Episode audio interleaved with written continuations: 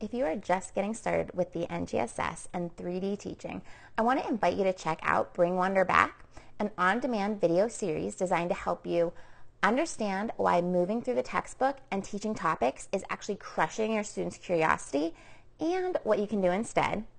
It's going to help you shift the work of learning where it belongs by building your understanding of explorations and discovery based teaching practices. And finally, I'm going to help you take the first steps toward transforming your students into scientists through 3D learning, which is really what the NGSS is all about. You can access this video series at iExploreScience slash wonder and get ready to bring wonder engagement and a love for learning back to your science class. All right, to the show.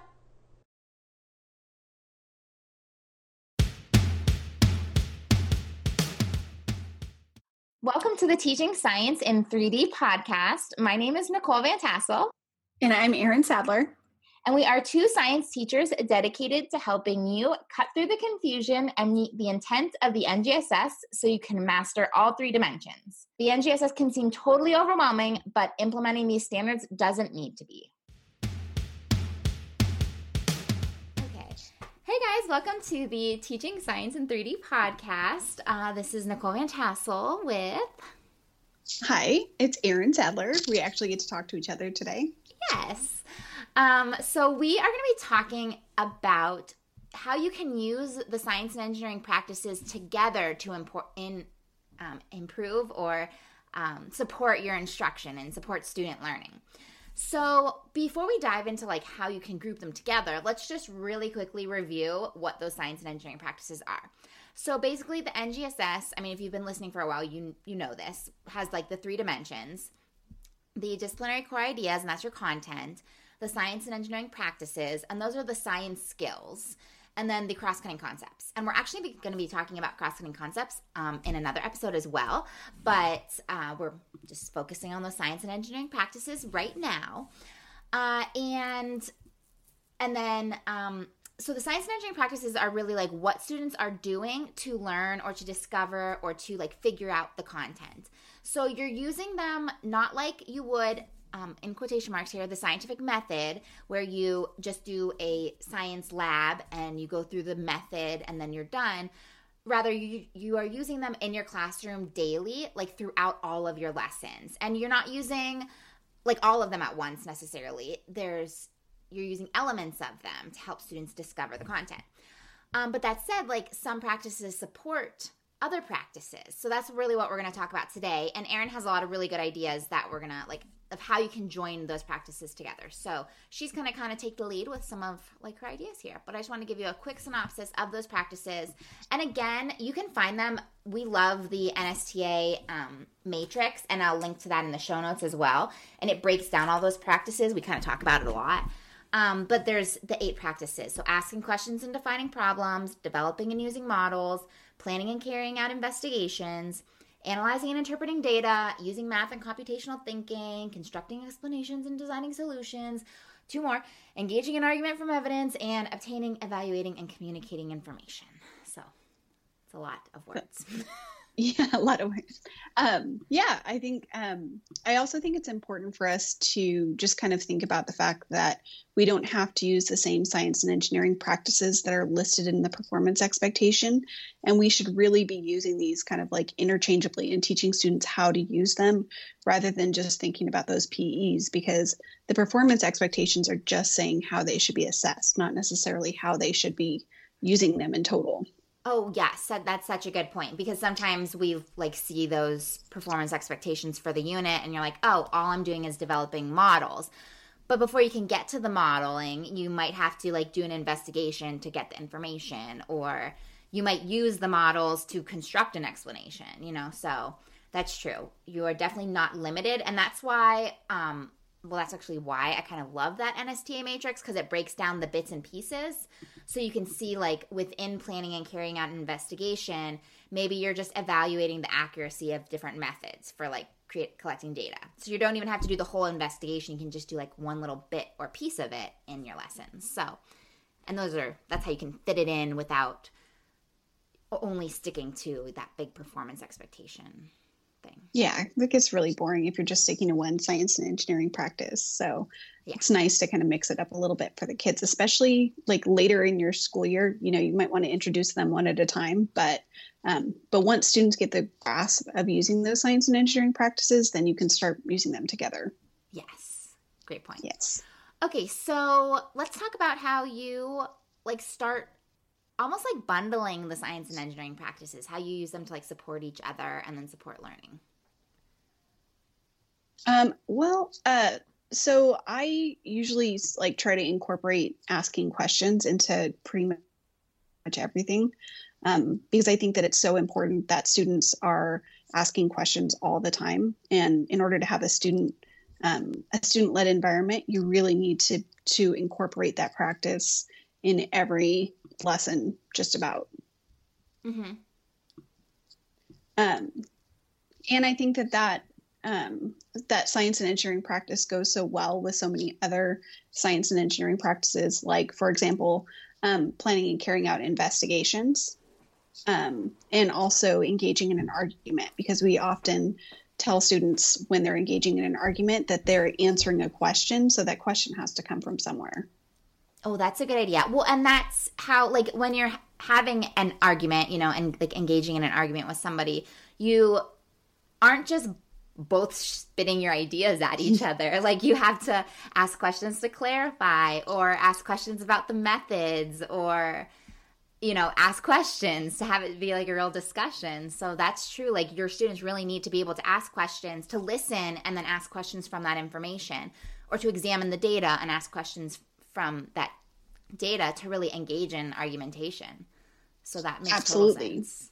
Yeah, absolutely. And I think you hit on a good point that we'll, that we're talking about um, methodology a lot in middle school. You know, students are really starting to understand uh, planning and carrying out investigations on such a deeper level that they can really start asking questions about like did you really use the right tool to make make this you know an accurate measurement and you know stuff that's a lot more um, intensive than you would see in earlier grade spans yeah yeah that's that's true it's definitely getting more complicated. And then by the time you get to high school, like hopefully, just because I know in, in reality, many students are not exposed to any science or very little science in middle in elementary school. I mean, so right. a lot of times in middle school you are starting from scratch, whereas in high school you you can build on the experiences and the skills students have. So it's like more of just refining in high school a lot of the times. Obviously they're learning more right. stuff, but refining to improve. Where in middle school, sometimes you're just starting like how to do it at all. Right. Exactly. Yeah. So, um, and I think that that. Oh, go ahead. Sorry. Yeah. Sorry. Go ahead. Oh, I was going to say. Um, so I think that argumentation is also one that I like to use often because I think that it's so important in allowing students to discuss their misconceptions mm-hmm. and give them that platform to um, to really figure out which answer is correct. And I, I like I often pair that one with like modeling um, or analyzing and interpreting data, you know, to give them the opportunity to try to figure out that piece by themselves. Yeah. Especially when there's two different explanations. That's yeah, that's that's awesome because that's 100% true. We want students to like figure out which is the better interpretation or which is the better model or something like that. So you really need to have them be able to engage in that argumentation. Okay, so like if we're talking about a sequence, like an instructional sequence, like how might you tie those three practices together?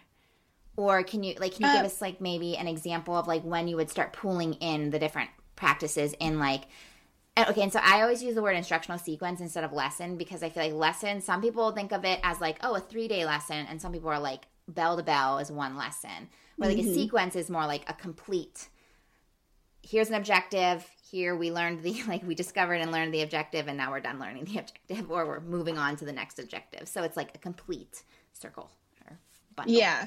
I um I've started to do the same thing too because I think that like when you start using terms like lessons and units that it means really different things to different people. Yes. So, yeah.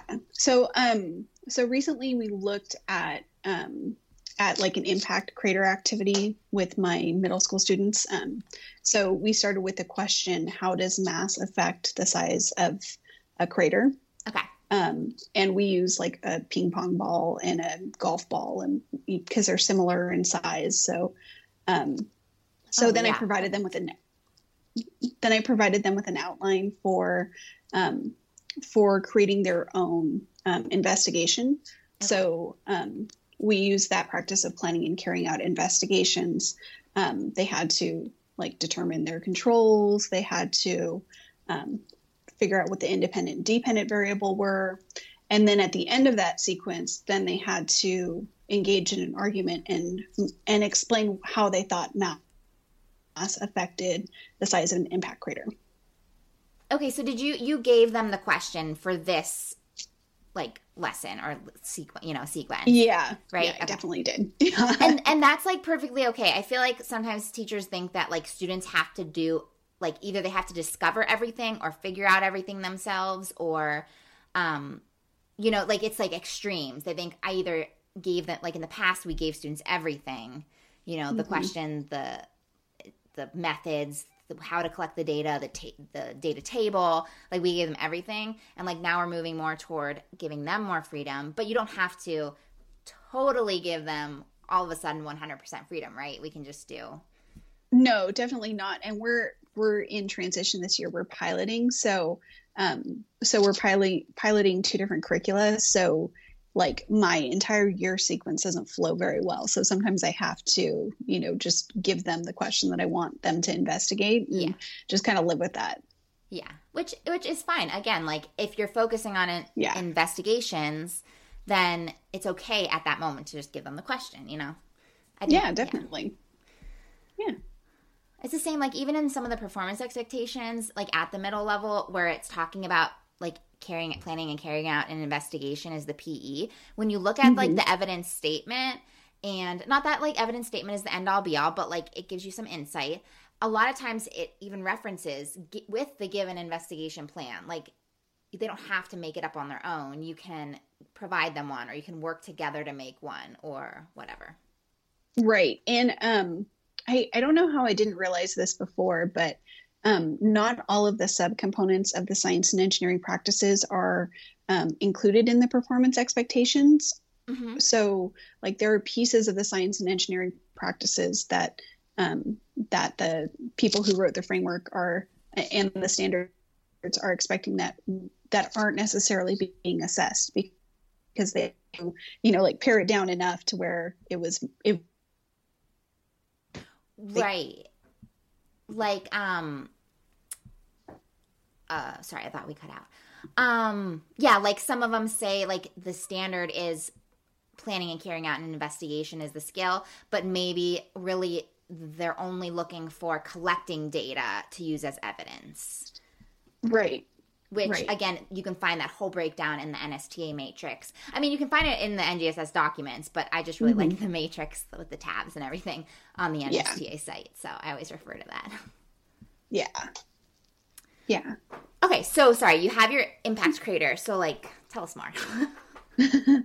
i think i don't know i don't know if i can go to too many details on that that was not oh, the best example of that but curriculum. well uh it, I actually rewrote the whole thing because it, the curriculum was really bad. Oh, but- so we should probably edit that out. I mean, I gotcha. Like, yeah, uh, yeah. So I, so that's why I set it up that way. But maybe we should switch in a different direction. So okay. don't have to say that. Like, I'm Uh, giving yeah. away trade secrets here. Uh, I hope yeah. they, the curriculum creators here aren't listening to my my Yeah. description. Um. Okay, so let's say your students you gave them the question but now they are investigating that question and they design an investigation how do you like what are some ways that you would incorporate argumentation into that sequence there then Um. I think that in this case, um, we were really focusing on using those practices together. So they were able to figure out within like 30 seconds that as the mass increased, the size of the crater increased. Um, that wasn't necessarily what we were focusing on. Like they were able to get that content piece okay but just figuring out how to um, how to identify different variables and how to set up a control and um, and then using that information that they collected in order to um, in order to build an argument like to go through the entire process um, in using like relatively easy stuff you know so that we weren't really necessarily looking for that content piece we were right. more looking okay. at those at those practices okay right because it's easier like you have you ever seen that example where you are basically teaching students to like argue um, and it uses a cer format which again isn't mm-hmm. the end all be all of argumentation but you give them a picture of like it's it's like a cartoon and it's somebody who is at the bottom of the steps and they're they're like dead or something like that and then the students have to argue like what happened based on just the clues in the picture and you could argue mm-hmm. that the person fell or you could argue that they were pushed and then there's different like pieces of evidence scattered mm-hmm. and i really like that activity because it's you're using the skill but you're doing it in a way that's super not stressful or like right. overwhelming because it's just a cartoon. It's not like real science content with vocabulary, with the right or wrong answer, you know. So students can kind of experience that without like the complexities of like real content. So basically that's kind of what you did, right? Like yeah, yeah, for this particular case, yeah. Yeah. I yeah. could, you know, see how you could use like argumentation too, even in designing their experiments or you know, if you were like, let's say you did want everybody to carry out the same, um, like methods, but you could have them kind of engage in that argumentation of like, we should do it this way or that way, you know, like you said you used a ping pong and a golf ball, but what if in the when you first start, you just say like, what balls are we using? And they have to argue, well, we should use these two or these three or something like that. And because that's obviously going to make a difference if somebody's like, oh, I'm going to use a baseball and I'm going to use a golf ball because the baseball's much larger. Yeah, definitely. Well, and like um, one of the controls that they had to figure out was that they needed to drop the ball from the same distance every time. Oh, yeah. And so we definitely could have brought in that argumentation piece to talk about like what is an ideal distance because you know if you're dropping it, some of the kids started with like three inches, um, and you know they did that all the way throughout, but there wasn't. Um, there wasn't really a significant difference because the the impact crater was so small oh, because it didn't have enough Interesting. Yeah. Yeah. Well, that um, could have whereas, and and then when you wrap up, you could have used that like with the validity of the data and things like that mm-hmm. too, like comparing all that. I like that. Well, and then we had like the opposite where kids were dropping it from like you know the top of their head and um and then the ball would like slide across because oh. it had so much momentum. It was like, you know, it was creating these giant craters because it was rolling across the, yeah. the flour that we were using. Gotcha. Yeah. So that's yeah. interesting too, because then like refining what is the ideal. Mm-hmm. And that brings Definitely. in kind of like an engineering component also because you're looking for like that optim, you know, optimization or like the optimal design, even of just an experiment. I like that. Mm-hmm. Yeah. That's awesome. Um, it's also it like it's also a good idea to when you're doing any type of investigation to have students share their data with the rest of the class in some way um, because a lot of times when you put all of the data together then it allows them to see like that they messed up or you know oh. that they oh. have something completely and totally weird um, so like one of the things that i do is i use like a google sheet and share it with a class and then have them list their data and then um, projected in the front of the classroom so that mm-hmm. they can all see. And then you can like look at things like outliers and um, stuff like that. So you can kind of bring in that um, that math and computational thinking to that analyzing and interpreting data. Yeah that's awesome. Yeah. And yeah well and then you're bringing in another practice. Mm-hmm. like yeah tying those two practices together. So that's perfect too. Yeah and then um one of the things that the matrix fork really focuses on for middle school is looking at large data sets. Mm-hmm. So if you're grouping all of the data from your entire class, um, then you can really deal with bigger data sets um, where it's difficult for students to generate large data sets on their own. Right, just with time constraints and everything. Mm-hmm. Okay, so so far we said like analyzing data and computational math and computational thinking like obviously you can do a real good tie there um, mm-hmm. asking questions and planning and carrying out investigations and then engaging in argument that's like a nice little bundle um, mm-hmm. modeling mm-hmm. and and engaging in argument is a nice bundle. We kind of mm-hmm. referenced a little bit. Um, what are some other practices that you like to combine? Um, so I think that most of our audience is middle school, but we also have some people who are high school teachers who listen to us. So I think that um, mathematics and computational thinking and planning and carrying out investigations um, comes together in a whole different way in high school. Mm-hmm. Um, because we kind of talked about it already, but when students are choosing their um, choosing what they're using to measure. So if they're using like a beaker, or a graduated cylinder, or whatever, oh. um, that um, that you can talk about measurement error. Yeah. Um, in a whole different way in high school, um, and you know, talking about things like significant figures and stuff like that um, really brings in that mathematics and computational thinking. Yeah, that's true. Yeah, because the high school, you're also dealing with things like ratios, rates, percentages, unit mm-hmm. conversions, mm-hmm. all that stuff. So it's like more more complicated ways of measuring things. Mm-hmm. Yeah, definitely. The unit conversions are a big thing too, and the the ratio, like thinking about ratios with unit conversions. Yeah, that's true. Yeah, that's a good one. Yeah, that's what happens when you teach high school chemistry like that. That's that's always where my mind goes is that math piece. yeah, that's not my favorite. I know. I, I, like. I heard your voice change as soon as I started talking about math. You were like, like, "Oh, mm, yeah, no, thank you." um. So true. Um. Yeah. So, do you have any like what other combinations, or do you have any? Do you have any other offhand that you? Uh, I don't know. Okay, I really Let's love. Oh, oh, I got one. Okay, you can go. it's well, you go first, and then I'll go. Okay, so I was gonna say I really like developing models and constructing explanations because I find so I mean constructing explanations can it can be like oral explanations and you you'll see like there's a little asterisk on the standards always um, that says like they can be pictures or oral whatever or written or like explanations don't have to be in words necessarily but a lot of times we have always just relied on students writing out an explanation right like we give them a question and they write their answer out um, but I really like, and for my assessments, I do a lot of like drawing, and not like every drawing is a model, but drawings can be really easy ways to incorporate modeling that don't require a lot of either technology or a lot of um, like uh, materials, you know, things like that.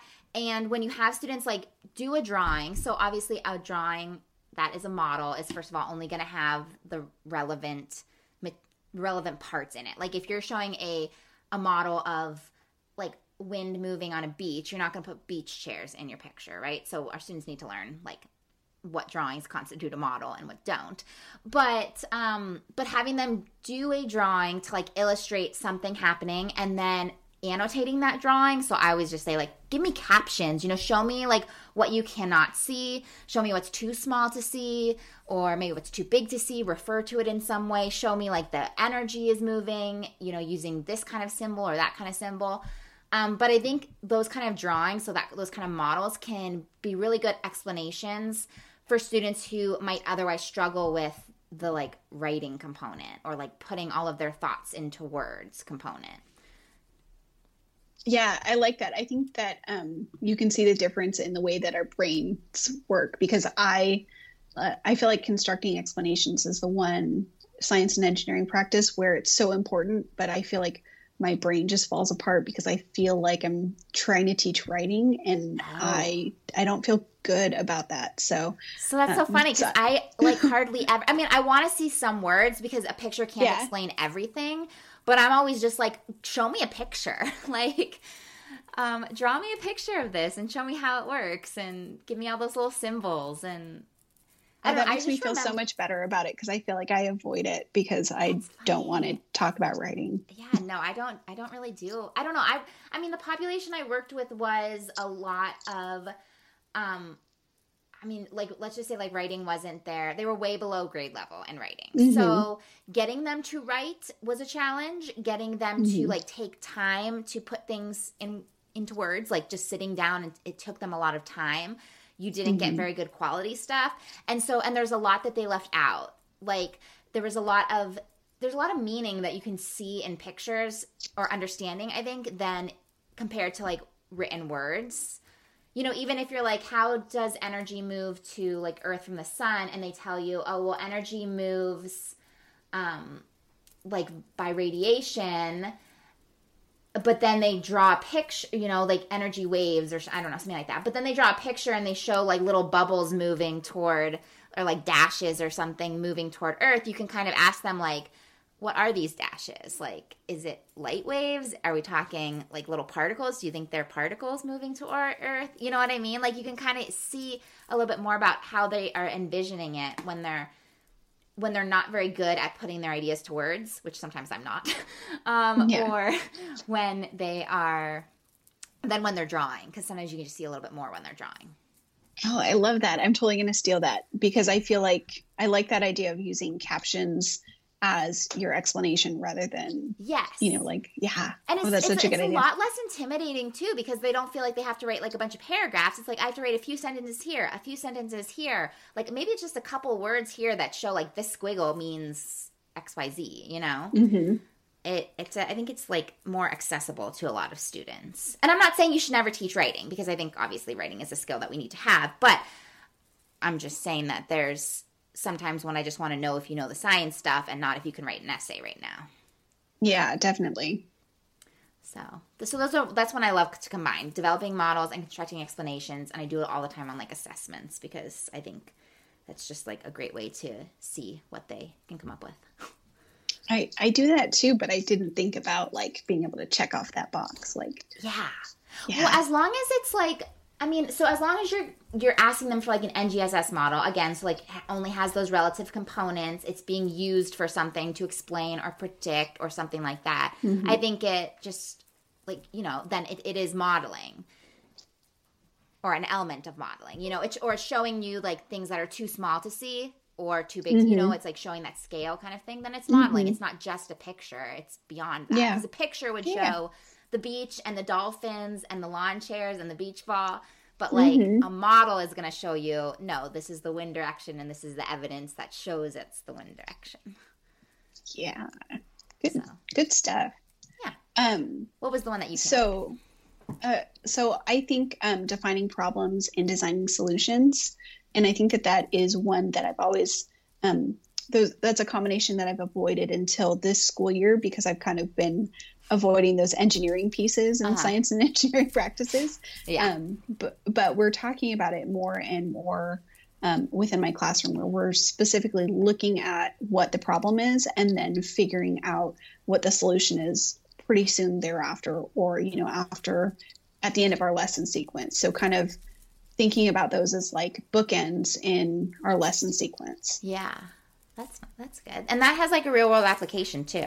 Mm-hmm. I feel like so many teachers do avoid engineering. I mean, I for sure did until I, I I, I didn't even understand. So my problem was my only experiences with engineering were always like, let's build a parachute to see which one falls the best. It's not related to anything you're learning about, right? And or build a bridge. like yeah, like let's make a spaghetti bridge. Like okay, that's fun, mm-hmm. and it could be a team building thing, but it's but th- but that was my you know that was my experience with it. Where in reality engineering is literally just like applying science to like solve a problem. So there's your real world connection.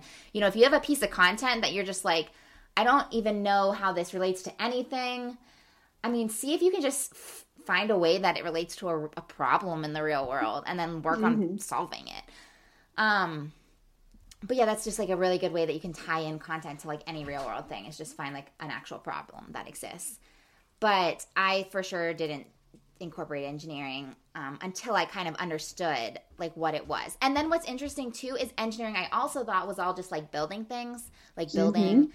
spaghetti bridges and and parachutes and roller coasters where in reality like it's just it is just solving problems. So you can come up with like a, a way to optimize how people get food in the lunchroom and that's mm-hmm. like solving a problem. You know there's engineers that literally just figure out how we can get your food to you faster at chick-fil-a.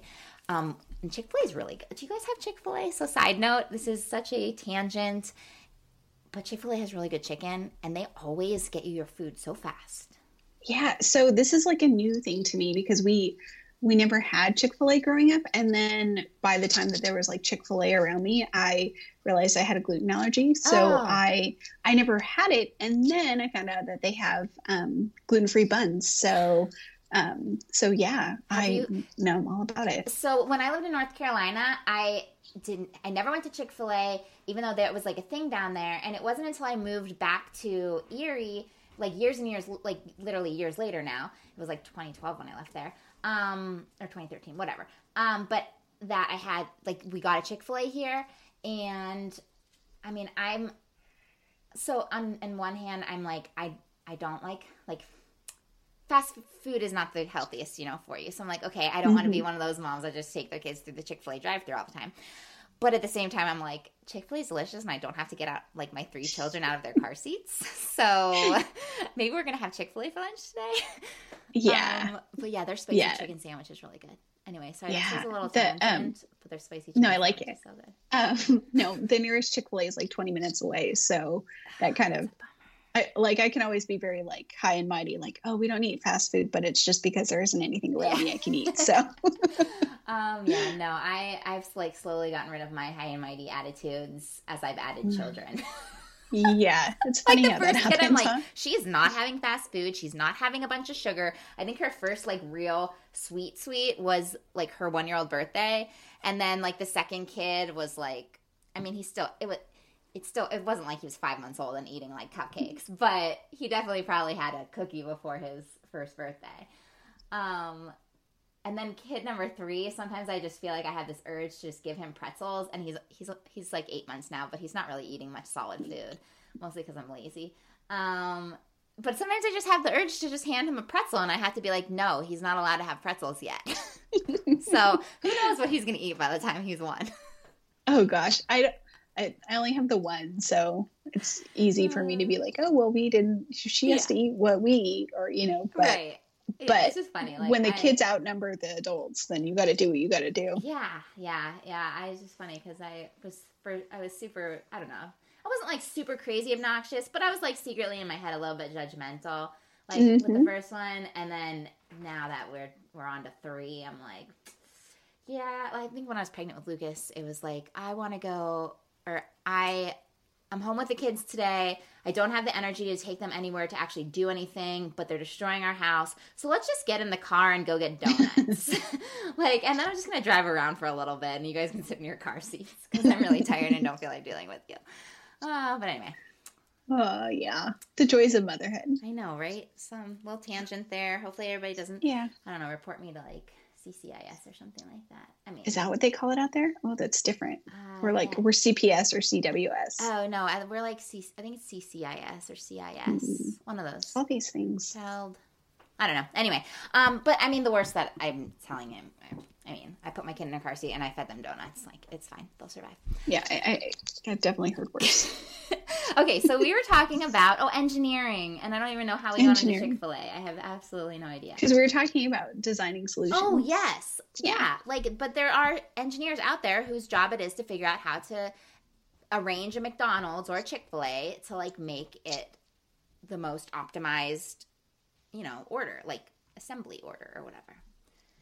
Systems, Yeah, you know, like so. So engineering. Oh yeah. So and the point was engineering can be like systems. So you can have students designing solutions that aren't like building things, but rather like approaches to things. Like how could we even like okay earthquake safety maybe you're not focused on building a device or a building that's earthquake safe rather how can we commu- create a system to communicate with a, a amount of people and maybe it's like um, some sort of phone tree or not not really be phone tree anymore but you know what i mean like back in the day Yeah. that might have been something that it's a system you're just solving Well, problems Yeah, and it um I think that those also pair really well with like the human impact standards. yeah Um because you're looking at like what are you contributing to the problem and how can you um how can you contribute a little less damage to the environment. Yes. Right. Yeah, I like I always like those standards. My go-to when I'm looking for a real-world application most of the time is like an environmental tie just because it's just it is easy to we have a huge impact on our environment. So it's like obviously there's a real-world impact there. So if you're looking for a real-world tie, check out some sort of environmental thing? Well, in um, California, we have this thing called the EP&Cs. It's I think it's the environmental practices and concepts. Oh. And we're there's supposed to be standards that we're all teaching in our classrooms, but everybody that I've talked to um, in California is like, "What? What are those?" so, um, so that's a nice way to incorporate those as well. Okay. Yeah, perfect. Yeah. Nice. Yeah.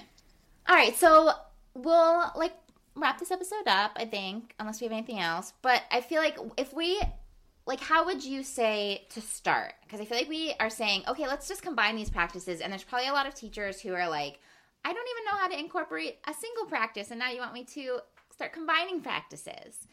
So like what would be what do you think would be like a really simple way to start doing this?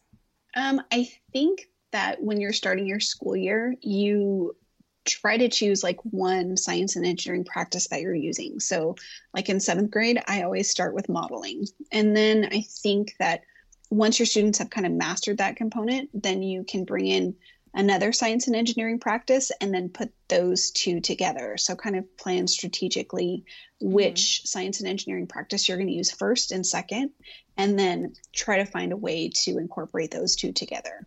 Nice. Okay. So, you're just like building on. Mm-hmm um, and I would say, like, along those lines, don't feel like you have to. Okay, so you look at developing and using models, and it's like the whole thing says, like, a practice to use and construct models for representing ideas and explanations. Like, don't feel like you have to have them do that whole thing. I would look at, like, mm-hmm. a component, like, evaluate limitations of a model for a proposed object or tool, or like, develop and revise a model to show the relationships among variables to pre- yeah. So like i would choose what just one element too to focus on in like one day. Like so if you know modeling is what you're going to kind of focus your unit on and like building students modeling skills i still would just focus on like one specific element of that within like you know on a day-to-day time frame. Yeah definitely. Like and i like build that depth over time. Like every yes. time that you reintroduce modeling kind of you know tell your students again, hey, this is modeling and this is kind of another aspect of it. Right. Like let's say you have them draw like a picture to show describe a phenomena. Maybe the next time you ask them to, okay, I want you to add or it doesn't even have to be super later, like it could be just right after. Okay, now let's look at the unobservable mechanisms that are happening there, you know, so you're like mm-hmm. Adding the different components of models, not doing everything all at once. Yes, and then you're incorporating the science and engineering practice of scale, proportion, and quantity as well. So we'll get or into cross-cutting concept. Did you say practice oh yeah, cross-cutting concept? But right, yeah. yes, then you're doing the cross-cutting concepts. And yes, that is um, an episode that's coming up. I think it's not the next one, the one after. Um, we're going to be looking at cross-cutting concepts. So, so we'll like dive deeper into how you can incorporate those next. Sounds good. Soon, shortly. All right. Well, yeah. anyway, thanks for hanging out with us, and sorry for the Chick Fil A um, ramble in the middle. but I'm totally gonna leave that there. I'm not editing that out. I just am gonna good. say that. Do it. Um, Do it. Anyway, so have a great day, guys. Bye.